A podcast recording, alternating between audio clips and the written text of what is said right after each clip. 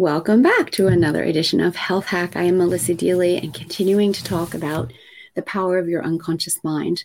And today I want you to know a key fact, and that is that all learning, all behavior, all change is unconscious. And so if you're trying to do that in your conscious mind, it is much, much harder. And instead, what you want to do is learn how to do it the easy way in the unconscious mind.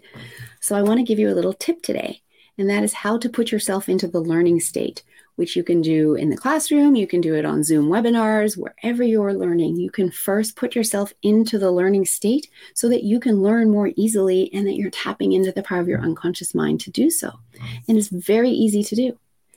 You literally are sitting in your seat, ready to learn, and you don't even move your head, but you tilt your eyes up as if you're looking out of your eyebrows.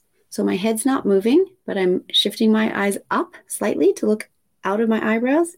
And then you open up your eyes and you bring them as wide around in your peripheral vision as you can. And then you come back to center. And you might have a sensation, a sensation of opening up, a sensation of a little bit of kind of dizziness, a little bit, um, or a sensation of just feeling expansion. And it's because as you open up your peripheral vision, your mind can take in more more easily. And that allows you to learn more easily. It often will look like daydreaming. And in fact, children will go into this state naturally in the classroom. And then sometimes teachers that aren't familiar with this will go, Hey, Johnny, pay attention and snap them out of their learning state in their unconscious mind and bring them back into their conscious state, which is absolutely the wrong thing to do because they were actually learning more easily when they're in that daydreaming uh, state, tapping into the power of their unconscious mind. So I love to share this because, of course, we're all learning each and every day. And if you are sitting down for a period of learning, it is so easy to drop into this learning state.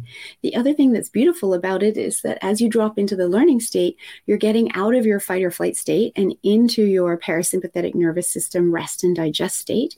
It's impossible to have a negative emotion when you're in that state. So you can, you're feeling better in that state of learning. So, wanted to share that with you. Start practicing implementing it and notice what a difference it makes for you when you start to tap into some of these small tools that allow you to access your unconscious mind and have learning and change and behavior happen more easily for you because you're learning these tools. And as I said a couple of sessions ago, that if you're trying to change habits in your conscious mind using willpower alone, it's hard. We fall off. New Year's resolutions are done before the end of January.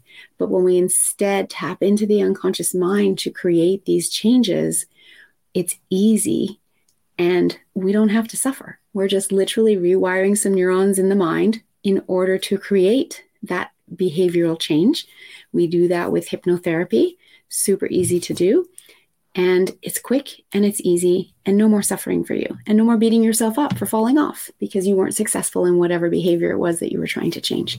So, if you'd like to learn more, I teach Learn Self Hypnosis so that you can develop the skill to do this for yourself. I teach hypnotherapy designation classes if you're a coach or practitioner and you want to use this with your clients to help them create change much more easily then you might want to check these out. They're on my website under the training button at yourguidedhealthjourney.com.